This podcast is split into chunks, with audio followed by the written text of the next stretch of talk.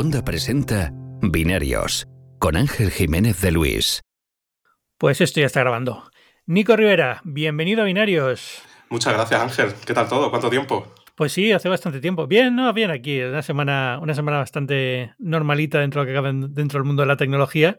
Así que, que bien, más preocupado por cosas de, de la parte de otra cosa que cubro, que es el tema de economía muchas veces, tema de, tema de Elon Musk y demás con Twitter, que no Uf. sé si quieres hablar de eso también en el episodio. Si quieres, hablamos, ¿eh? A Pero ver, es, es un buen melón, ¿eh? O sea, como hablamos es ese un, melón... Es un gran melón. Lo, lo abrimos y hablamos un poquito de esto. Pero antes de empezar, déjame que hable del patrocinador de esta semana, que esto también hay que hablarlo, que es eh, Volvo. Nos dirigimos hacia un futuro que, como todos sabemos, es eléctrico. ¿Y quién mejor que Volvo, con su gama de híbridos enchufables, para acompañarte en el camino hacia ese futuro y para que te desplaces por el mundo mejor? Los años de innovación en el ámbito de motores electrificados les permiten ofrecerte una tecnología con la que podrás realizar tus trayectos diarios al trabajo utilizando únicamente el motor eléctrico sin contaminar y sin hacer ruido. ¿Y qué ocurre en un viaje largo? Bueno, los híbridos enchufables de Volvo Recharge te brindan lo bueno de los dos mundos. Por eso, en trayectos de larga distancia, podrás conducir con un único pedal para conseguir regeneración eléctrica máxima, gastar menos en los frenos y aprovechar su tracción a las cuatro ruedas para tener una conducción ágil, suave y potente. Tu Volvo será eléctrico hasta que necesites un híbrido. Y además de la tecnología, diseño y materiales sostenibles que elevan su conducción, toda la gama cuenta con prestaciones que harán que conducir sea toda una experiencia. Integración con Google, Heads Up Display, purificador de aire y tecnología de asistencia a la conducción, entre otros. Puedes encontrar más información en tu concesionario Volvo más cercano, en volvo cars punto com o en el enlace que te voy a dejar en las notas de este episodio. Muchas gracias a Volvo por patrocinar este episodio de Binarios. Y ahora sí, vemos, vamos a abrir el melón de, del melón de Elon Musk. ¿Qué tal, qué tal lo ves? Puf, no sé, es que, o sea, es que este hombre no, no, no sabes nunca qué esperarte. O sea, es que cualquier predicción que hagamos, cualquier cosa que nos esperemos, eh, en cualquier momento hace un giro y, y nos descoloca todo. O sea, es la persona más difícil de la que hace una predicción. Yo creo que el juicio lo está empezando a ver complicado. Y, y ha dicho, bueno, pues sigamos adelante con la compra. De hecho, no sé dónde leí que intentó que la compra se cerrara con un treinta por ciento de descuento respecto al precio original, pero que no, que le dijeron en Twitter que se montara y pedaleara. Y, y al final, pues nada, ha tenido que aceptar, bueno, aceptar, ahora está todavía cerrando el acuerdo, ¿no? Pero aceptar el precio original, ¿no? Creo que eran cincuenta y cuatro dólares por acción o algo así. cincuenta y cuatro con veinte. A ver, básicamente lo que ha pasado es que después de ofrecer cincuenta y cuatro dólares con veinte por acción, es decir, cuarenta y cuatro mil millones por Twitter, eh, le entró el pánico, empezó a caer todo el mercado, evidentemente. Sí, el, claro. Eh, tardaron en conseguir la financiación. Total, al final entró el, el pánico, no quiere comprar esta empresa, se ha dado cuenta que, yo creo que se ha dado cuenta que es una, una estupidez. Y entonces he intentado zafarse. Cuando ha llegado el tema del juicio, se ha dado cuenta de que no puede zafarse. Mi impresión es que los abogados ya han dicho que lo tiene bastante complicado. De ahí el intento de negociación a un treinta por ciento, a un veinte por ciento, llegó incluso a decir un diez por ciento. Twitter está en la que no, porque cree que tiene la, la, el dominio legal del asunto y es probable que lo tenga, con lo cual dice, está contra las cuerdas, no puede, no puede hacer nada. Así que al final Musk ha intentado algo que es bastante... Eh, A ver, es, es, él dice que quiere que acepta el precio original y que la va a comprar por lo que dijo, pero es mentira. Es decir, eh, la, la condición que ponía era, eh, digamos, con una cláusula nueva que no estaba en el original, que es si conseguía la financiación. Esto es muy fácil salirte porque en el momento que Twitter firme el acuerdo, el banco le dice a Elon Musk, ah, no, es que las condiciones han cambiado y entonces ya no te podemos dar el dinero. Y Elon Musk dice, ah, aquí se acabó el tema, no puedo cerrar el acuerdo y se acabó, ¿no? Eh, de, Como eso ya se veía un poco claro qué es lo que quería hacer y Twitter no aceptaba, Elon Musk ha intentado otra serie de, de tácticas. Pues, por ejemplo, eh, pues, en el acuerdo está estipulado que Elon Musk no puede demandar a Twitter después de comprarla si descubre algo raro, ¿no? Porque si descubre algo raro con el tema de los bots, porque todos sabemos cuál va a ser el tema, ¿no? En cuanto compre la empresa, lo primero que va a hacer es demandarlos porque le habían mentido y porque no sé qué, por no sé cuántos, a pesar de que dijo que no quería saber, no lo compraba por razones económicas y que no le importaba nada la situación económica de la empresa y demás, ¿no? Entonces, al final es está cada vez más claro que lo que está intentando es zafarse del juicio, porque el juicio le va a obligar a desvelar bastante información que no quiere que se desvele. Ya hemos visto lo que se ha descubierto por ahora en la fase de Discovery, que llaman aquí, ¿no? Esta fase en la que tiene Ajá. que ir a eh, hacer las deposiciones de los, eh, de los eh, juzgados y de los, y de las acusaciones y contar lo que saben, digamos. Y entonces he visto ya todos los mensajes que tenía con gente de Silicon Valley y demás, y claro, deja en muy mal lugar a mucha gente. Si este señor se tiene que subir a un estrado y tiene bajo juramento que empezar a declarar, pues vete a saber lo que puede salir de ahí, ¿no? Y yo creo que se ha visto en, en el tema de tiene que parar el juicio como sea. Lo he intentado con esta táctica, no le ha salido muy bien. El juez ha dicho que, que aplaza el juicio, pero aplaza el juicio hasta el veintiocho de octubre, que es cuando sus abogados han dicho que estaba segurísimo que iba a tener todo el dinero y que no hacía falta juicio porque iba a tener el dinero y no sé cuántos. Entonces, he dicho, bueno, pues veintiocho de octubre, si hay acuerdo entre Twitter y, y Elon Musk, se puede cancelar el juicio, pero si no, en noviembre hay juicio. El juicio iba a empezar la semana que viene, o sea que bueno, o sea, se retrasó un, un mes a efectos prácticos. Yo, mi impresión es que va a haber, esto es una telenovela espectacular. Mi impresión es que vamos a tener salseo durante, durante meses con esto, salvo que Twitter por alguna razón diga, venga, si esto va bien, o salvo que Elon Musk diga, mira, he metido la pata, me tengo que comprar esto al precio que dije, que es una barbaridad, pero es que no hay otra, es decir, no hay salvación posible. Con lo cual es, es, es complicado. Yo creo que no, que el veintiocho de octubre a las cinco de la tarde, que es el límite que ha puesto el juez, no vamos a tener acuerdo todavía. Digo eso y a lo mejor mientras estemos grabando se cierra el acuerdo, ¿vale? Sí, pero de hecho es, es bastante posible, o sea, sí, quiero sí, decir, sí, este ya. hombre de repente anuncia cosas. O sea, o sea, que... al final, al final es dinero para él, ¿vale? Lo que pasa es que está en una situación precaria, por así decirlo, dentro de lo que se puede estar cuando tienes doscientos treinta y pico mil millones de dólares, porque creo que no puede vender más acciones de Tesla hasta que llegue el siguiente trimestre fiscal por, por tema legal, y, y lo que ha vendido le da para cubrir parte, pero no todo, y la financiación original de los bancos eh, ya no sirve porque eran, eran términos de un acuerdo de, de primavera, que el, el mundo de la economía ha sufrido un golpe claro, muy duro en los claro. últimos meses, con lo cual los bancos ya no tienen, los intereses han subido, y es, es decir, las condiciones de aquel acuerdo ya no sirven, con lo cual si tienen que negociar nuevos acuerdos para préstamos para comprar esto, probablemente les salgan muchísimo más caros que lo que les salían en abril. Eh, entonces, yo creo que vamos a estar ahí en, un, en una situación un poco, un poco complicada. Si yo creo que si ahora le dan la opción de que se puede ir de este acuerdo pagando solo mil millones, la cogería encantado, pero es que no creo que ni siquiera esa opción esté sobre la mesa, con lo cual... No lo creo porque, no lo creo porque además Twitter ahora mismo está muy dañada. O sea, quiero decir... Hombre, es que, es le, que... Le ha costado, a Twitter le ha costado muchísimo dinero este drama, es decir, en valoración de la empresa. O sea, es que despidieron al... Bueno, no sé si era C E O el nombre, el cargo que tenía. Despid, al, perdón, al C E O no, el C E O es eh, Parag, Parag. Agrawal, sí.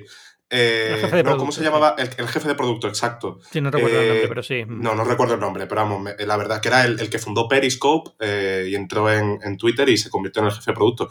Le despidieron. O sea, quiero decir, y era un hombre que mucha gente veía como un revolucionario dentro de la compañía. Desde que él asumió, digamos, el producto de Twitter, se han implementado muchísimas cosas dentro de Twitter. O sea, Twitter, no sé si tú recuerdas que hace cinco años estaba como muy pausadito, apenas implementaban cosas nuevas. Y en los últimos cinco años han implementado que sí espacios, que sí stories, que sí tal. Se han experimentado con cosas. Yo diría que no en los últimos cinco, yo diría que en, los ulti- en, el, último, en, los últimos, en el último año ha sido una barbaridad lo que... Sí. Y, y, y yo no sé si también en parte por esto de Musk. Eh, al final... Twitter también a los empleados internamente les está pasando una factura enorme esto también. Porque eh, hay mucho desacuerdo con Musk, no les cae bien, no hay buena química. Musk ha dicho que no quiere una empresa completamente remota como es ahora Twitter, con lo cual el talento ahora mismo está en, está en, en, en alta demanda en Silicon Valley y se puede ir a donde quiera y evidentemente se está empezando a ir, ¿no? Pero en los últimos meses ha habido muchísimos, muchísimos cambios en Twitter que yo creo que están empezando a a poner el acelerador en muchísimas cosas que estaban en como en recámara, ¿no? O sea, esta semana hemos tenido lo de editar tweets, bueno, lo tengo yo, quiero decir, lo, lo que estamos en Estados Unidos y, otro, y otros países, pero, pero que ya llega, ¿no? Y hemos visto bastantes cambios en ese sentido, lo del poder mezclar imágenes en el post, o sea, se lo están tomando más en serio, por así decirlo. Sí, pero lo, del, lo de pisar el acelerador yo no creo que sea a raíz de, de todo el drama con Elon Musk. Yo creo que es un cambio de cultura que ha habido en Twitter y que en el último...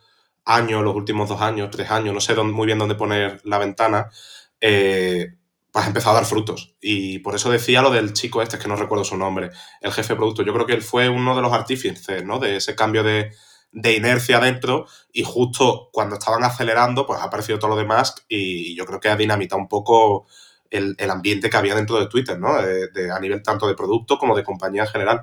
Y encima, por otro lado, lo que comentabas de la parte económica y los bancos, eh, hay otra cosa a tener en cuenta. Seguramente muchos de los, de los contratos que en su día cerró Musk con los bancos eh, tuvieran, por ejemplo, las acciones de Tesla como colateral. Y el panorama económico eh, está cambiando mucho. O sea, las acciones de Tesla, las proyecciones de las acciones de Tesla, a lo mejor hace eh, seis meses tenían una, unos pronósticos, ¿no? una, unas expectativas, y ahora, viendo cómo está la economía global, tienen otras. Entonces ya no tienen el mismo valor. Entonces ya los contratos que tenían esas acciones como colateral a lo mejor ya varían. Eh, es un panorama bastante complicado. Dicho esto, dicho esto, yo... algo me dice que esta vez iba a salir adelante la, la compra. No sé, o sea, seguramente va a haber drama, seguramente dentro de unos meses, o sea, no me sorprendería que Elon Musk diga, joder, pues en Twitter me estafaron, hicieron esto, estamos descubriendo esto, no sé qué, no sé cuánto. O sea, que va a haber polémica en torno a esto, es algo que no me sorprendería en absoluto, pero a mí me dice algo que ya Elon está un poco entre la espada y la pared, y también con el panorama económico que se viene, no creo que esté muy para jugar. Con, con, para, como para seguir prolongando esto. Sí, pero a ver, a mí lo único que, digamos, me preocupa de esto es que, o me preocupa relativamente, a mí, a mí me da igual, ¿no? Pero, pero, pero es que te, se, se está jugando el control de Tesla, es decir, se le puede llegar una situación en la que tengan que vender tantas acciones de Tesla que, que pierda bastante control dentro de la compañía, ¿no? Y, y yo creo que la paciencia en Tesla también tiene que estar ya justita, es decir, este es un tipo que... Es, es, es difícil de manejar, ¿no? Yo creo que la junta, de, la junta de, de Tesla, la junta de dirección de Tesla, hombre, tiene muchos amigos dentro, ¿no? Está, está sus, sus hermanos, primos, eh, uh-huh. gente que le va a apoyar siempre, pero, pero la compañía la está llevando, quiero decir, al final, si quieres hacer Tesla y SpaceX, bueno, mira, vale. ¿Quieres eh, hacer la tuneladora esta, Boring Company? Bueno, bueno, vale, te, entre comillas, pero bueno, no deja de ser un hobby, no te quita mucho tiempo. SpaceX y Tesla es lo que te quita más tiempo, y si le estás dedicando atención, pues vale. Pero tarde o temprano dices, oye, o sea, o, o eres el C E O de Tesla y vas a dirigir la compañía, o eres el de Twitter, o eres el de SpaceX, o, pero no puedes hacer cincuenta cosas a la vez, ¿no? Y pretender claro. que todo salga bien. Entonces, eh, no sé... Eh, vamos a ver en qué acaba todo. Yo no soy tan optimista. O sea, creo que se puede, puede acabar comprándola, pero casi por obligación del juez, más que porque quiera. O sea, yo no digo que la compre por, por voluntad propia. Yo creo que la compra un poco por eso, porque está entre la espada y la pared, ¿no? Porque es como... Eh, o sea, sabe que, que... Yo creo que él sabe que tiene todas las de perder en el juicio. Y, y bueno, mejor directamente hacer la compra en sus propios términos, ¿no? Con sus propios acuerdos y tal... Que, que tener que hacerlo bajo, digamos, las directrices de un juez, ¿no? O sea, yo creo que es un poco lo que está buscando él. Pero no porque a nivel... O sea, no porque él voluntariamente quiera comprar la compañía, o al menos no al precio a, al que lo ha cerrado, eso sin duda. Que a lo mejor Elon Musk podría seguir interesado en comprar Twitter. Pues a lo mejor sí, pero sin duda a un precio muchísimo más bajo, porque sabe que a día de hoy, como está el mercado... podría haber comprado Twitter mucho más bajo. O sea, no, no. Y, ha metido la pata también. Un poco en ese sentido. Sí, sí, claro. O sea, sí, sí. La, cuando hizo la oferta también le era una oferta muy, muy generosa, y por eso la gente se puso muy contenta con el tema de la oferta, ¿no? En, en Wall Street, porque era una oferta increíblemente generosa, y de ahí que él dijera, me da igual el dinero, no lo hago por dinero, lo hago porque quiero la compañía y tal. O sea, al final es, es un poco la, el drama en el que él mismo se ha metido por bocazas, o sea, así de claro. Pero bueno, vamos a ver en qué acaba. En fin, oye, que, que tampoco quiero dedicar exclusivamente el episodio que digo ya a Elon Musk, porque tenemos, tenemos el, los temas de los Pixel, de los anuncios de Google, tío. ¿Qué tal? ¿Qué te ha parecido? Pues, eh, uff, tengo, a ver, tengo sentimientos, o sea, no, no he encontrado, porque tengo sentimientos muy positivos eh, y tengo sentimientos que necesito probar, ¿vale? O sea, es como, hay impresiones muy buenas, pero hay otras que es como, ok, esto es bueno hasta que lo pruebe, ¿vale? O sea, quiero, quiero ver. Porque los Pixel el año pasado a mí me dejaron un poco frío. La, la sexta generación a mí me dejó un poco fría en general. Va, va, vamos, voy a hacer un, un pequeño resumen y corrígeme en algún punto si me equivoco, pero bueno, han presentado el Pixel seis y el Pixel... En España han presentado el Pixel seis y el Pixel siete, porque el, el Pixel Watch no va a llegar por ahora. Pixel siete y Pixel siete Pro. Perdona, Pixel siete y siete Pro. Sí. Tengo la cabeza, que básicamente son la evolución del Pixel seis y el Pixel seis Pro, pantalla de seis coma uno pulgadas para el, para el normal, para el siete, y seis coma siete pulgadas, pero seis coma tres y seis coma siete para el, para el Pixel Pro. y mejores cámaras en el Pro, en el, en el Pixel siete se queda más o menos igual con las, con las mejores que haya por el procesador, que es el nuevo, el Tensor uh-huh. G dos, ¿no? Sí. Eh, y luego el Pixel Watch, que ya digo, no va a llegar a España en un primer momento, no sé si más adelante, pero bueno, es un, es un reloj que eh, hablaremos de él también, pero bueno, que es básicamente es el primer reloj inteligente de, de Google, más de Fitbit que de Google, por casi toda la parte de, de salud la tiene, digamos, anclada a Fitbit. Y, y bueno, tiene unos marcos muy grandes, pero es redondo, pequeñito, bastante ligero y demás. A ver, yo me va, me va a pasar lo mismo que con el Pixel seis y el Pixel seis eh, Pro, Pro, ¿vale? A ver, es que es. Cuando salieron me ilusioné mucho y luego, como tú dices, me dejaron un poco frío. Y esto me ha parecido parecido, me ha pasado parecido. Cuando han salido, cuando he visto la presentación, dije, qué pasada. Ajá. Y ahora que estoy digiriendo un poco toda la información y viendo características técnicas y viendo un poco dónde encajan estos teléfonos, me doy cuenta que hay altas posibilidades de que, quitando que la cámara me sorprenda mucho la del Pro, me deje un poco frío, ¿no? No sé si estás en la misma... Sí, a ver, aquí hay un factor que yo creo que, que cambia, igual cambia... Eh... Igual varía entre tú y yo, porque tú estás en Estados Unidos y yo estoy en España. Y el mercado, o sea, lo, la estructura de precios, de, o sea, mejor dicho, los precios que están teniendo los productos en España versus los que están teniendo en Estados Unidos se está notando mucho. O sea, yo cuando veo, o sea, al, al margen del hardware, ¿eh? Yo ya voy a hablar únicamente de, del precio, ¿no? Que para mí es un factor clave en los Pixel de este año. No han subido de precio. El Pixel siete Pro se vende por ocho noventa y nueve en España, bueno, en Europa, en los países en los que se vende en general. Y el siete, si no recuerdo mal, es seiscientos cuarenta y nueve. Google no ha subido precios respecto a la generación pasada, a diferencia de lo que sí ha hecho Apple, que lo ha subido. En la reseña del iPhone catorce que publicamos en Hyper, eh, yo le expliqué que, ojo, la subida esta no es eh, porque Apple haya querido subir el precio del producto en sí, es por los tipos de cambio que eh, bueno, pues les están afectando mucho. Apple fija el precio en dólares y después lo convierte al resto de monedas. Y a nosotros, a los clientes europeos, pues eso nos perjudica muchísimo a día de hoy, ¿no? Porque el tipo de cambio... Eh, la conversión dólar-euro ahora pues nos viene muy mal a nosotros, básicamente. Eh, en cambio, Google ha mantenido el precio. Pero, ojo, Apple no es la única que ha subido precios. Xiaomi, eh, los doce T que los han presentado esta semana, son un poco más caros también que los del año pasado, que los once T. Eh, entonces, estamos viendo como una tendencia generalizada. No me sorprendía que, por ejemplo, los Samsung de primeros del año que viene sean más caros que los de este año. No me sorprendería en absoluto. Eh, entonces, estamos viendo como una tendencia generalizada a una subida de precios, y Google, en cambio, ha mantenido esos precios. Entonces, eso les hace ganar atractivo. Eh, y para mí esto es clave, porque si tú te comparas, por ejemplo, el Pixel siete Pro versus el iPhone catorce, hay cien euros de precio de diferencia. O sea, el iPhone catorce es cien euros más caro y el Pixel siete Pro puede que sea mejor en bastantes más cosas.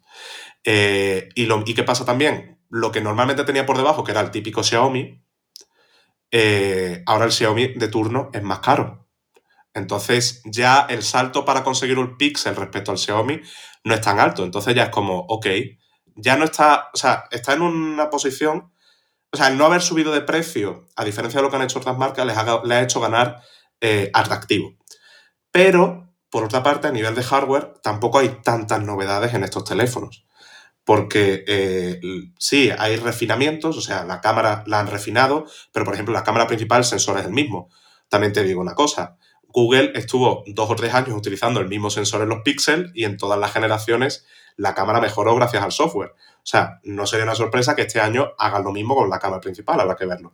El teleobjetivo sí que lo han mejorado, el gran angular lo han mejorado en el Pro, ahora tiene fotografía en modo macro, etcétera.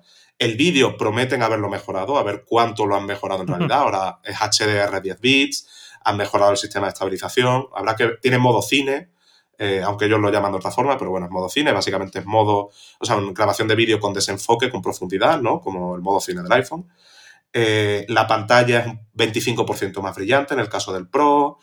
Eh, y el chasis, eh, a mí me da la impresión, tengo que verlo en persona, pero a mí me da la impresión de que está un poquito más refinado. A mí el diseño del Pixel seis nunca me llegó a conquistar mm. y el del Pixel siete, Pixel siete, el del Pixel siete eh, me da la impresión de que está un poquito mejor resuelto, ¿no? Sigue siendo la misma línea, pero hay cositas, estas cositas que tú dices, marcan la diferencia entre un producto que está bien hecho y un producto que se nota que no han rematado del todo bien.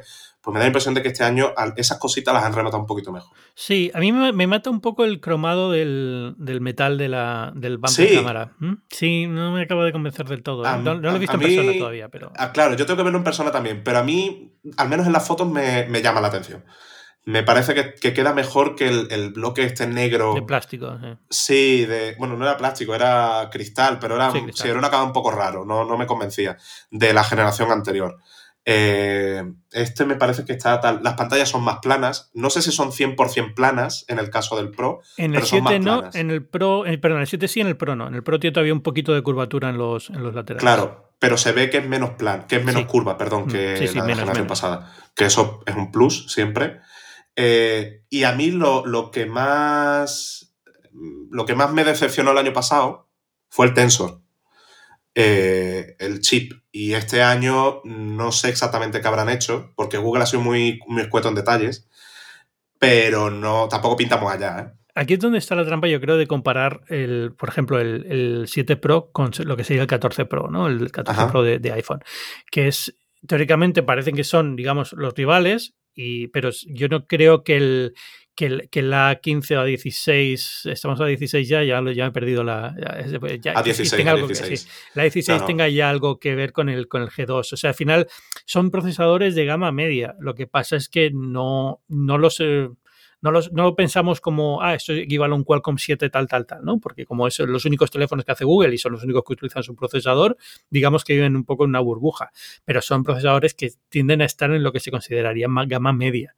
Luego hay otra serie de cosas también en hardware, es decir, por ejemplo, tiene desbloqueo facial, pero no es Face I D, es desbloqueo facial hasta donde creo por, por, por foto, ¿no? Es por todo, sí, es todo inteligencia artificial y Exacto. foto, no es tres D. Eso es. Como Face I D. Tien, son detallitos, cuando ya vas afinando los detallitos Exacto. te das cuenta que no son exactamente la misma liga, pero es un gran teléfono y al final lo que te importa sobre todo es la cámara y, y como tú dices, históricamente eh, Google ha podido presumir siempre de muy buena cámara independientemente de que hayan usado el mismo sensor año tras año, ¿no? Al final sí. eh, le ponen mucho mucho énfasis al tema del software y la verdad es que le sale bien y, y suele haber bastante cosa. Eh, el, el procesador, quitando eso, hay cosas interesantes en el nuevo, pero más en la aplicación. El procesador en sí no lo sé, porque como dices tú no han dicho nada, pero más en esto, por ejemplo, del desenfoque, eh, corregir el desenfoque en las imágenes, me parece interesante. Transcripción sí. en tiempo real de las apps, me parece genial. Es decir, son cositas que van, que van añadiendo y pueden quedar muy bien. A ver qué, qué tal quedan las imágenes tomadas con el con el modo, los vídeos grabados con el modo cine, con el nuevo procesador, por lo mismo, a lo mejor es mejor que el de iPhone para esto, ¿no? Pero, sí. pero son siempre como grandes incógnitas que nunca sabes muy bien dónde van a, dónde van a triunfar y dónde van a fallar. Sí. Eh, a ver, una cosa, o sea, el Pixel siete Pro, sin duda, o sea, cámara al margen, porque la cámara es algo que, tienes, que hay que probar, sin duda, o sea, no me sirve lo que me enseñó Google en el evento, hay que probarlo, pero cámara al margen, el Pixel siete Pro es objetivamente un teléfono peor que el iPhone catorce Pro, catorce Pro Max. O sea, la diferencia de precio, más allá de, de los factores económicos y tal, está justificada. El iPhone catorce Pro Max tiene un chasis super premium. Eh, o sea, el acabado del iPhone catorce Pro Max, ningún teléfono actual creo que lo equipare. Tiene una pantalla que es una barbaridad. Tiene un procesador que es, está en una liga sola. Eh, el módulo fotográfico es de primer nivel y probablemente, si no es el mejor, sea top dos, eh, a falta de ver cómo se comporta el del Pixel, quiero decir. A nivel de vídeo, lo mismo. O sea, ha sido durante mucho tiempo el líder indiscutible, salvo que el Pixel tenga lo que decir en este sentido. Volverá a ser el, el líder indiscutible en este sentido. Eh, en general, el iPhone catorce Pro es un teléfono infinitamente mejor en muchos sentidos. Eh, pero mi comparativa va más con el iPhone catorce normal. Ya, yeah, yeah, sí, sí, te entendí perfectamente cuando dijiste el iPhone catorce, sí, porque es... Claro, porque yeah. el iPhone catorce normal es el que se vende por cien euros más exacto, que este ese, bueno, en ese España. Precio, más caro, exacto, más caro. Exacto. Y, y, y a, a nivel de características, y aunque tenga mejor procesador, por así, vamos a decir que tiene mejor procesador, sí. ¿vale? Y mejor, y tiene Face I D, no sé qué. Al final estás comprando un teléfono que solo tiene dos cámaras en vez de tener un, no tiene teleobjetivo. Exacto. Eh, todas estas cosas que hacen que el Pro sea mucho más interesante, ¿no? O sea, yo eso lo exacto. entiendo perfectamente. Entendía perfectamente por qué lo comparabas con el catorce en ese contexto. contexto.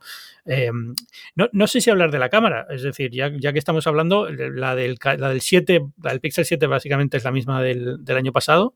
Sí. Eh, ya digo, las mejoras van a ir sobre todo por software y lo que puede hacer el, el Tensor G dos. Exacto. Pero, pero el del Pro, cuenta un poquito.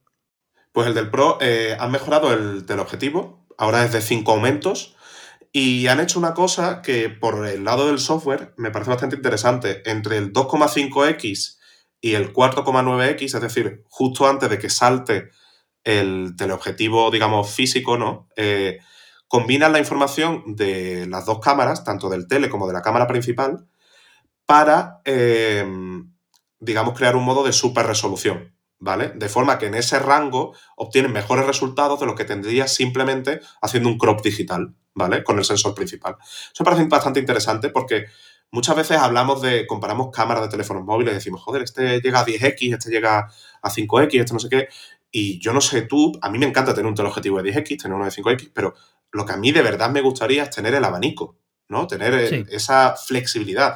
De hecho, Sony lo hizo en, el, en uno de los Xperia recientes. Lo que pasa que, bueno, es un, es un desarrollo que requiere todavía mucho trabajo, pero la idea base a mí me convencía mucho. Es un, es un teleobjetivo que te permitía variar realmente entre dos distancias focales, ¿no? Con diferentes pasos entre ellas. Entonces, que Google lo esté haciendo, aunque sea vía software, esté haciendo esfuerzos por mejorar ese, esos rangos intermedios. Yo no sé tú, pero yo, por ejemplo, cuando le voy a hacer un retrato a una persona, prefiero tener un dos equis a un tres equis, un cinco equis. O sea, el cincuenta milímetros me parece perfecto para esas situaciones. Eh... Entonces, eh, que Google está haciendo esfuerzo en esos pasos intermedios, a mí me parece muy interesante. Eh, y también han metido la inteligencia artificial para lograr un zoom mejor más allá del cinco equis. Más allá del cinco equis, que recordemos, el cinco equis es lo que realmente es zoom óptico, el, la propia lente haciendo el zoom. Pues más allá de eso, creo que llega hasta treinta equis y ahí combinan inteligencia artificial con la información del propio sensor para lograr resultados bastante buenos. En el pasado, Los, los zoom digitales de Google, la verdad es que funcionaban bastante bien. Eh, lograban resultados bastante buenos. Obviamente no creo que llegaran a, a la altura de un objetivo, digamos, físico, pero la verdad es que los resultados eran superiores a los de la mayoría de los móviles que ofrecen zoom digital en esos rangos, ¿no? Entonces tengo ganas de ver qué ofrecen en esa, en esa ventana. Y después, aparte del teleobjetivo, el gran angular lo han mejorado. Ahora tiene también fotografía en modo macro, creo que es hasta tres centímetros de, de distancia de enfoque. Y eh, la cámara principal, lo que decía, es el mismo sensor, eh, pero todo lo que es el software sí que se ha mejorado. Se ha entrenado, por ejemplo, los algoritmos de, de tratamiento de piel. Se le ha metido, creo que, que Google nos dijo, diez mil eh, casos más. Se ha entrenado el algoritmo con diez mil casos más para que interprete con mejor precisión la, los tonos de piel, por ejemplo. Eh, entonces, por ese lado han metido muchas cosas, ¿no? También lo que tú comentabas, ¿no? De poder borrar cosas, de reenfocar imágenes que estaban borrosas, en fin. Por el lado del software han hecho mucho, mucho énfasis y después todo el tema del vídeo, ¿no? Del modo cine, etcétera. Ah, bueno, y la cámara frontal también la han mejorado. Sí, eh, bueno, esa no le suelo dedicar mucha atención, pero bueno, a lo mejor un poquitito, sí. Sí, eso también la han mejorado. Entonces, no sé, en general siento como que... Eh, El hecho de que no hayan cambiado el sensor, pues igual a priori puede ser una mala noticia, pero como Google tiene ese historial de por software dar buenas noticias, prefiero esperarme a ver, o sea, si otra marca no me mantiene el sensor exactamente el mismo y me promete cosas por software, pues desconfío. Pero de Google, como tiene ese histórico, le doy el beneficio de la duda, ¿sabes? Es como, ok, voy a ver si de verdad estáis haciendo esto o no.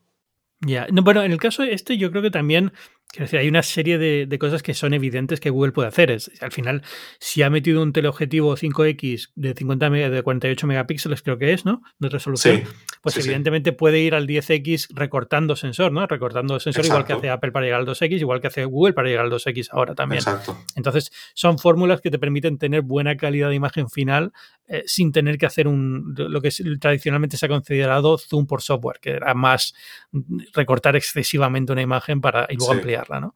Entonces yo creo que ahí pueden llegar bastante bien. Eh, lo de los zoom treinta equis, al final Samsung también lleva un par de años con ellos y, y en general a mí nunca me han convencido, pero tienes razón que si le doy el beneficio de la duda a alguien va a ser a Google, con, sí. con diferencia con respecto a Samsung, incluso con respecto a Apple si hiciera algo parecido, ¿no? Uh, sí. Parece bien implementado, lo de la estabilización de cámara cuando estás disparando a treinta equis es una buena idea al final, porque es que si no, creo que Samsung lo hacía ya también, porque es que si no no puedes enfocar a nada, pues la te, te tiembla la mano y no puedes sacar una foto a nada. Y, y yo estoy muy a la espera de ver eso, de ver la calidad de la imagen final, que va a ser buena sin duda, creo, porque sería muy raro que de repente cayera mucho la calidad de imagen. Pero, pero no sé hasta qué punto, o sea, no sé hasta qué punto va a ser, wow, qué pasada, ¿no? Entonces, sobre claro. todo en estos casos extremos, que son los que Google está un poco tratando de, de llevar, porque algo que decía también en las últimas semanas con los iPhones es que ya hoy en día cualquier teléfono te saca buenas fotos en ambientes normales, es decir, donde estás llevándola al extremo es cuando, cuando te dices si una cámara es buena o mala, es eso, cuando estás en, en baja luz, en, en, en super zoom, en, en zooms intermedios que no son los de la propia óptica y demás, con lo cual... No sé, vamos a ver cómo, cómo queda. Yo, mi impresión, yo creo, y la tuya son muy parecidas. Al final estamos en teléfonos que, que el, el precio llama mucho la atención. Lo que decías al principio, más en España y en Europa en general, porque aquí en Estados Unidos los iPhones se han mantenido los precios de, del año pasado. Eh, también lo que pasa es que, claro, son más caros que los de Google, ¿no? Y, y yo sí. creo que aquí tienen la cuesta arriba de que en Estados Unidos Apple sigue siendo una, una potencia enorme en telefonía y iMessage sigue siendo algo que te, te, te, te, te gata mucho te al iPhone sí.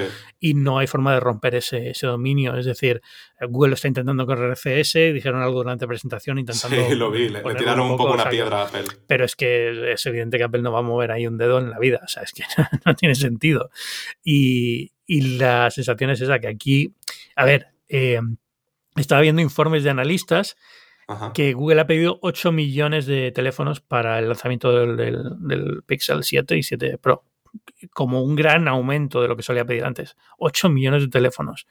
Es que Apple te lo vende en una tarde. Sale el iPhone, te ha vendido eso y más. O sea, en los primeros diez minutos a la venta. Entonces, no es, aunque vaya a ser un teléfono mejor y Pixel vaya, creo que está mejorando muchísimo. Yo creo que en Google lo están haciendo muy bien. A mí me encantó la presentación, me gustó muchísimo además. O sea, el nivel de detalle visual que tienen las presentaciones ahora y lo bien enfocadas que están a nivel de comunicación, quitando algún detallito aquí y allá. Yo creo que lo, lo tienen ya muy, muy pulido y lo están haciendo muy bien. Pero son muy pequeños todavía. Es decir, siguen siendo... Eh, eh, las ventas en Estados Unidos, Apple se las va a llevar. En Europa tienen una distribución un poco limitada todavía. Sí, pero bueno, sí. tienen todavía cierto margen ahí, yo creo. Pero sigue siendo un mercado que todavía presta mucha atención a la operadora, que es muy sensible a la oferta de, de Xiaomi de turno... Uh, es complicado y en Asia, olvídate, o sea, al final son es, es una empresa que hace buenos teléfonos, pero eso pero para ser un líder o tener cierta presencia tienes que hacer más que eso, ¿no? Entonces no sé, mmm, no sé cómo le funcionará. Yo espero que bien y ya te digo, el Pro me llama muchísimo, muchísimo la atención, pero, pero lo siguen teniendo muy cuesta arriba y siguen siendo muy, muy pequeños. Sí, a ver, yo creo que ellos son conscientes de esta realidad. De hecho, yo creo que por eso... Y me parece inteligente y honesto eh, que lo hagan así. Yo creo que por eso estos Pixel tienen los precios que tienen. O sea, porque en el pasado, no sé si recuerdas, en la época del Pixel tres, Pixel cuatro, se vendían por precios parecidos al iPhone de turno. Y era como, ok, este producto tiene sus cosas buenas, son productos muy buenos, pero había muchas cosas en las que estaban por detrás del iPhone de turno o incluso del Samsung de turno. Este año, o sea, bueno, y el año pasado también, al menos han sido honestos, han dicho, vale, este producto no está a la altura del iPhone de mil ciento sesenta euros. Lo tengo que, ahora más de mil ciento sesenta, ¿no? Pero el año pasado cien mil ciento sesenta. Lo tengo que vender por debajo y lo, y lo sacaron a novecientos euros el Pixel seis Pro en España. Me pareció un precio acertado porque a ese precio le perdonas muchas de las carencias que tienes respecto al iPhone de turno. Porque ya en ese precio es como, vale, me estoy llevando una cámara que es muy buena y el del resto de cosas que tiene sus carencias, pues bueno, me, también me está costando trescientos euros menos el teléfono, ¿no? Y entonces a mí me parece que esa honestidad a la hora del, del pricing me parece que les puede venir bien. Sí que es cierto una cosa, en Europa el precio medio de venta de los teléfonos está hundido, o sea, quiero decir, y en particular en España. Te iba a preguntar, o sea, si hay, hay, yo creo que aquí hay un tema ya más de, de fe y religión que de, que de precio y características, es decir... Al final Europa es un mercado muy complicado para telefonía también por el tema del sí. precio y yo creo que aunque tú y yo podamos racionalizar estos, el precio del, del Pro o del iPhone incluso, pero bueno, en el caso estamos hablando del, de los Pixel, del Pixel Pro y decir, bueno, esas son las características, este es el posicionamiento que tiene el mercado y demás, a la hora de la verdad hay un público muy pequeño que entra en ese juego, es decir, claro. la mayoría de la gente dice, tiene una cámara muy buena, fantástico, el Xiaomi que cuesta a lo mejor no la mitad, pero un poco menos, un poco más de la mitad, también tiene una cámara fantástica. Y entonces eh, es más un es un de querer un, un teléfono que sea puro Android, que sea Google y demás. Pero las ventajas de eso también son cada vez menores y, y viene con problemas. Es decir, Google, por ejemplo, el servicio técnico de Google es un poco extraño, es todo online, no, para mucha gente eso ya es un, una barrera importante. Sí. Entonces, es como que es un... No sé, es una proposición un poco rara en ese sentido y por eso suele vender muy poco. Es decir, no es que sean malos teléfonos, ni mucho menos, son fantásticos, pero es, es complicado comprarlos. Complicado para, no para el que escuche este podcast, que probablemente tenga la misma habilidad que yo al navegar por internet y comprar algo por internet, sino para la mayoría de la gente, ¿no? Entonces es, es, es donde yo creo que le falla un poco la, la propuesta. La han mejorado con los años, pero sigue siendo complicado.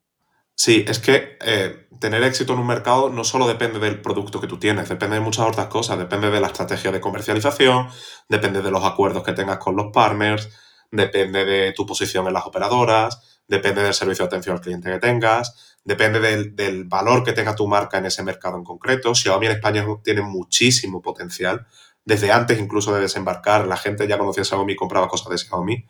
Entonces, Google no tiene ese recorrido en España. No lo tiene. O sea, la, el, el valor de marca sí, porque todo el mundo conoce Google, obviamente, pero más allá de eso, eh, lo, los socios y los partners que tienen son limitados. No tienen esa, digamos, cadena desarrollada como si tienen Samsung, como si tienen Xiaomi, como si tienen otras marcas, ¿no? Y eso hay que trabajarlo. Y eso es clave para que tu producto tenga éxito. Más aún cuando tú estás penetrando en un segmento premium. En un segmento premium, el porcentaje de teléfono vendido por operadora probablemente sea más alto que en el segmento libre. En el segmento libre me creo que mucha gente lo compre directamente en Amazon. En cambio, la gente que se mete en un teléfono de mil euros probablemente vaya a Movistar y lo financie con ellos. Entonces tú tienes que estar ahí, tienes que tener tu Pixel seis Pro en Movistar si quieres facilitar la compra y ganar cuota de mercado en ese, en ese segmento. Y aún así va a ser difícil, porque la mayoría de lo que se vende por encima de seiscientos euros en España es de Apple. O sea, es así. O sea, Apple, no, no recuerdo las cifras exactas, pero a lo mejor Apple se queda el setenta a ochenta por ciento de lo que se vende por encima de ochocientos euros. Sí, el resto es Samsung. O sea, que al final exacto, es, y el resto es Samsung, algún Oppo que se venda por ahí y poco más, y algún Xiaomi suelto que se pueda vender, pero poco más. ¿Entiendes? Y el, y el grueso de lo que se vende en España, el, el precio medio de venta, está por debajo de los cuatrocientos euros. ¿Me entiendes? Entonces, como si quieres ir a volumen, Eh, te tienes que posicionar con un producto como el Pixel seis A o el futuro Pixel siete A cuando sea que llegue. Eh, y si quieres ir a, a valor de mercado, tienes que estar en todos esos canales para poder competir. Y ahí ya sí puedes jugar con precio. O sea, si yo voy a la tienda de Movistar y veo el iPhone catorce y el Pixel seis Pro, los dos me los financian al mismo precio, y el vendedor de Movistar me dice, oye, el Pixel siete Pro tal, me lo vende un poquito, porque sobre el papel es muy fácil venderte el Pixel siete Pro por encima del iPhone catorce, eh, pues ahí ya tienes una venta hecha. O sea, Google tiene que trabajar esa parte que no tiene trabajada. Eh, en Estados Unidos con los operadores supongo que la cosa estará un poco mejor, pero aquí en Europa y en particular en España... Es que nada. Está cambiando también un poco aquí, ¿eh? Era, muy, era mucho más sencillo antes, ahora es más mezclado todo, porque ya los operadores, digamos, no subvencionan directamente, que aquí se hizo hasta hace muy poco. Um, es, es difícil. Aquí lo que funciona muy bien ya es el tema de, del ecosistema. Aquí es un ecosistema que se ha centrado mucho en Apple y iMessage, y ahora con el Apple Watch más, y yo creo que por eso, y ya aprovechamos para traer el Pixel Watch al mercado, la importancia Ajá. de que lancen el, el Pixel Watch, ¿no? Porque al final... es la, el producto que te ata a un ecosistema. Es decir, hay gente que, que dice, bueno, yo es que podría cambiar de iPhone incluso, pero podría pasarme a Android, pero es que me gusta el Apple Watch. Entonces eh, va a ser un follón cambiarme y no sé qué y no sé cuántos, ¿no? Entonces, al final es un sí. poco... Tienes que tener ese ecosistema. En el caso de Google... El caso de Apple funciona porque lo único que funciona en el ecosistema de Apple son los productos de Apple. En el caso de Google es más complicado porque al final todo lo que sea Android va a funcionar en el mismo ecosistema, ¿no? Con lo cual tiene que estar siempre compitiendo. Mientras que Apple ya una vez ha cerrado a alguien en su ecosistema es muy, muy difícil que lo abandone. Pero bueno, yo creo que el Pixel Watch va en esa, en esa dirección. Que sinceramente... Me deja un poquito frío eh, porque creo que son trescientos noventa y nueve, trescientos ochenta y nueve dólares. Aquí trescientos cuarenta y nueve creo, cuarenta y nueve, el base. Sí. Que es un poco lo que cuesta ahora el, el Apple Watch S E. Y, y como, como, reloj, como reloj, es que los, los marcos que tiene, por ejemplo, me tiran mucho para atrás. La forma redonda... No es que la odie, pero no me gusta mucho para un reloj en el que vas a estar mirando cosas y más cuando tiene ese tamaño de pantalla tan pequeño. Entonces, si va a llegarte una notificación y vas a poder leer dos líneas de texto, pues no es una experiencia muy allá. Pero es verdad que es elegante, ligerito, pequeño. En ese sentido sí lo han hecho bien, yo creo. Sí, yo creo que en, en el... O sea, como reloj bonito, a mí me parece un reloj bonito. Depende mucho también de las correas, porque hay correas que las que he visto me parecen un poco feas. Hay otras que me parecen que quedan genial con el reloj. Eh, y lo mismo con las esferas. He visto esferas que me parecen bonitas y esferas que me parecen terribles. Pero bueno, hay potencial, ¿no? Se ve que, que, que es un producto que está trabajado por ese lado. Pero es lo que tú dices, después tienen los marquitos muy gruesos, después las pantallas circulares en relojes, eh, aunque nos pueda parecer buena idea por la herencia, ¿no?, de los relojes tradicionales, después te paras a pensarlo y desarrollar una interfaz por una pantalla curva, eh, eh, eh, limitarla muchísimo, o sea, implica muchas limitaciones. Eh, y en un producto con una pantalla tan pequeña, al final no necesitas esas limitaciones. Eh, después también tiene un procesador que no es lo más actual, precisamente. Eh, y al ser pequeño, la batería es pequeña, con lo cual la batería tampoco claro. es una maravilla, sí. Entonces, es como, o sea, quiero decir, hay cosas positivas de la filosofía y de la forma de hacer de Google. O sea, es como, este es el, el primer statement que Google hace con los relojes. Y como primer statement veo cosas positivas en cuanto a filosofía de producto, ¿no? En cuanto a las intenciones. Lo que creo es que necesitan refinar esto. O sea, creo que para que sea un producto realmente a la altura de un Apple Watch, aparte de desarrollar un ecosistema de aplicaciones y todo eso, eh, necesitan un poco de tiempo todavía. Necesitan tener ese último chip que les dé ese extra de rendimiento, que habrá que ver cómo funciona, ¿no? Pero estoy seguro que tener ese chip mejor les, les ayudaría tanto en eficiencia energética como en... en rendimiento, ¿no? Eh, también lo de la pantalla eh, circular, pues a mí me parece una decisión cuestionable, ¿no? Estéticamente es bonita, obviamente, pero mmm, lo que hablaba, ¿no? Las interfaces para pantallas curvas son complicadas de desarrollar y de que sean eh, atractivas y funcionales. Bueno, atractivas es fácil, funcional no tanto. Entonces es como, uff, no sé. O sea, habrá. También te digo que esto son impresiones un poco en base a lo que hemos visto. Después igual lo usamos y es como, joder, qué bien está todo pensado para esa pantalla circular, ¿sabes? O qué bien funciona pese a tener el procesador que estamos diciendo, que es verdad que es un hecho. Es un procesador que no es el más reciente. Eh, entonces habrá que ver un poco cuando, cuando podamos catarlo. De momento yo creo que lo voy a tener complicado catarlo porque a Europa no llega. No, o sea, no sé si nunca llegará, no llega solamente ahora y lo, lo lanza más adelante, a lo mejor cuando, cuando lancen el, el siete A, ¿no? Una cosa así, pero, pero es un no poco... Lo sé. Bueno, miento, a Europa sí llega, no, no, no llega a España. España. Exacto. Exacto. Llega, creo que llega a Alemania, Francia y Reino Unido, creo. Por eso a digo España que no como, llega. Como llega a otros países de Europa, puede que a España llegue un poquito más tarde, pero llegue, ¿no? Eh, si no llegara a ningún país europeo, pues me costaría más pensarlo, pero llega, llegando a otros países que tienen que tener la misma regulación de, de radioeléctrica y demás, pues no, no entiendo por qué no, es más allá de un tema de distribución y que no habrán sí. fabricado muchas unidades y demás. Pero, pero bueno, no sé, yo a ver si, le, si lo puedo probar aquí en Estados Unidos. No es que una cosa que, o sea, así como el siete Pro si lo quiero probar, esto, mira, si lo pruebo bien y si no lo pruebo, pues tampoco pasa nada, porque para mí, sobre todo, y esto es a raíz de lo que ha comentado Marques Brownlee sobre el producto, es un producto muy Fitbit, ¿vale? Es muy, es muy enfocado a lo que es eh, el, el ecosistema Fitbit, lo cual es raro porque teóricamente Google tiene su propia cosa que no es Fitbit, que es Google Fit, pero bueno, pero vale. Y, pero no es el ecosistema en el que estoy, no me, no me entusiasma mucho, no, no le veo... To, todo lo que da este reloj lo da un Apple Watch S E por el mismo precio o menos, entonces al final no es... No sé. Sí, no, no, es, no es tan, tan trascendental. Es más, es más saber... ¿Qué, ¿Qué está ofreciendo Google? ¿A dónde, en qué punto está Google en esto? Y saber si el día de mañana pueden estar a la altura de Apple, más que realmente interés personal, ¿no? De me quiero cambiar por este reloj. Porque ni tú ni yo vamos a cambiar el Apple Watch por el Pixel Watch. Incluso como producto en sí, en esta generación, no me parece tampoco tan grande, ¿no? No claro. me parece una historia tan buena. Pero sí es verdad, la, la historia de aquí es esa. Es decir, ¿es esto un primer paso hacia algo que puede llevar a Google a competir más directamente con el Apple Watch? Pues en ese caso es interesante como producto, pero como... considerado como un producto solo que llega hoy al mercado, no me parece tampoco tan, tan revolucionario para lo que debería haber sido un primer, el primer paso de Google en, en, en lo que es relojes inteligentes que se estaba esperando desde hace mucho tiempo. Sí, Así sí, que sí. Nada. No sé, queda, queda lo de la tableta, pero es que ni como llega en dos mil veintitrés y tampoco han anunciado nada más que la base esa de, de carga. Sí, que ojo, a mí... A mí está bien, base, como idea, está muy sí, bien. Sí, sí, a mí me parece muy buena idea, porque es cierto... A ver, igual nosotros sí que usamos más el iPad en el día a día, pero seguro que muchísima gente...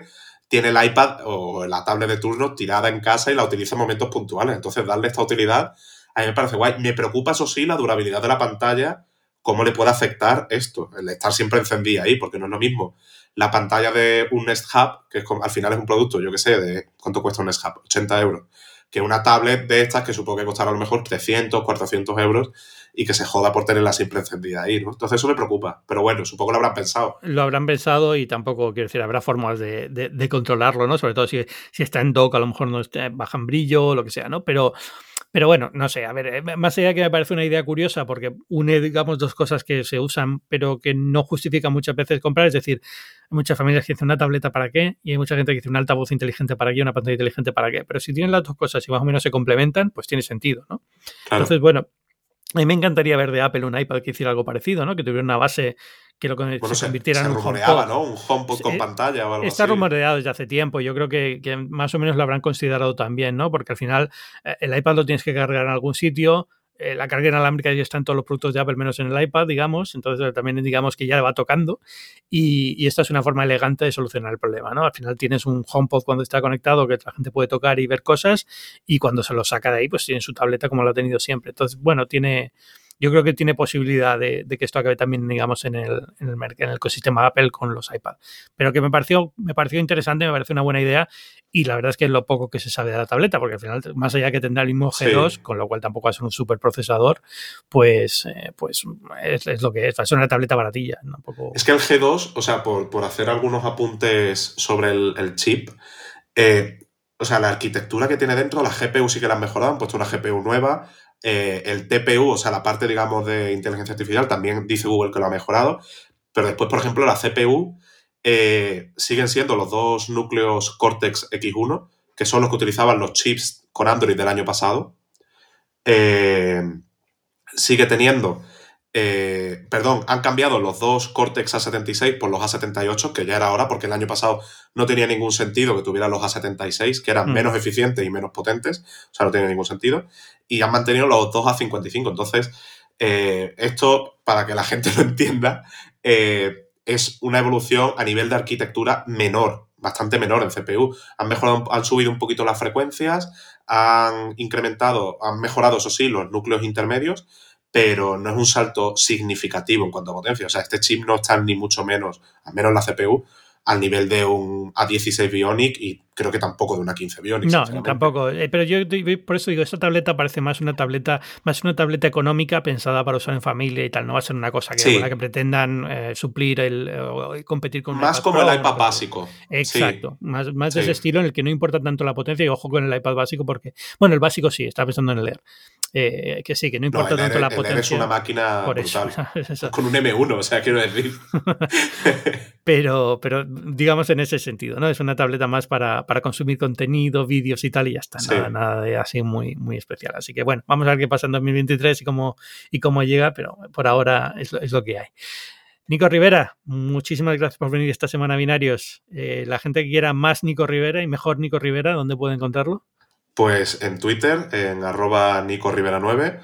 Y como siempre, en hipertextual punto com. Ahí estamos dándole a la tecla todo el día, así que... Si queréis leer, os recomiendo que entréis, como siempre, y, y ahí estamos dando mucho a la tecla y hablando de tecnología todo el día. Pues muchísimas gracias. Y ya sabéis que esto es Binarios, un podcast de tecnología semanal que hablamos de la actualidad de la tecnología o de temas que interesan el mundo de la tecnología, siempre con un invitado de lujo como esta semana. Binarios forma parte de Qonda, que es una comunidad independiente de podcasts en español. Hay muchísimos podcasts en nuestra colección y esta semana además damos la bienvenida a uno nuevo que es Terapia de Grupo con Alex Barredo, Jenna Ranz y Borja Pavón. Os voy a poner un pequeño fragmento para los que lo escuchéis, es divertidísimo y de verdad os recomiendo que os suscribáis nada más terminar este episodio. Podéis encontrarlo en cuonda punto com, por supuesto, y en vuestro programa de podcast habitual, en vuestra aplicación de podcast habitual también aparecerá. Muchas gracias y hablamos la semana que viene. ¿Habéis conocido alguna vez a alguien que, que, que realmente trate a, lo, a sus perros como personas, pero ya no el carantoñas o el hablarle como bebé, sino que intente, que espere respuesta del perro? Lo sí. típico de, ay, no sé qué, no sé cuántos, ¿cómo estás? ¿Cómo está mi niño hoy? Y deja un silencio. Yo soy esa. Dejas un silencio. Yo soy esa. Para que sí. para, para una respuesta simulada, ¿no? Pero es que, es que, a ver, vosotros no habéis visto los vídeos en TikTok de la gente que le monta unas alfombras con botones a los perros. Ah, sí. Y los perros dicen, calle, ahora. Zorra. Se ha puesto de moda. ¿Cómo, cómo, cómo? Sí, sí, sí. O sea, se ha puesto de moda añadir un bitch, un botón de bitch. Y entonces. Ay, es que ayer me salió un TikTok, os lo voy a pasar luego por WhatsApp. Eh, si algún día tenemos algún tipo de comunidad aquí en el podcast, pondré estas, estas mierdas a las que haga referencia de TikTok, lo pondré en el, en el sitio que tengamos. Eh, entonces es como, calle, ahora, bitch. les ponen un botón sí. de beach, les ponen calle, les ponen ahora tal. Entonces enseñan a los perros conceptos como la calle, la comida, los, las chuches, ahora, luego, mañana. Ya, ya, ya, ya, ya. Estas ya, ya. movidas. Entonces eh, yo a mi, con mi perra y con gatos también, ¿eh? Lo que pasa es que los gatos eh, abusan un poquito del botón de beach.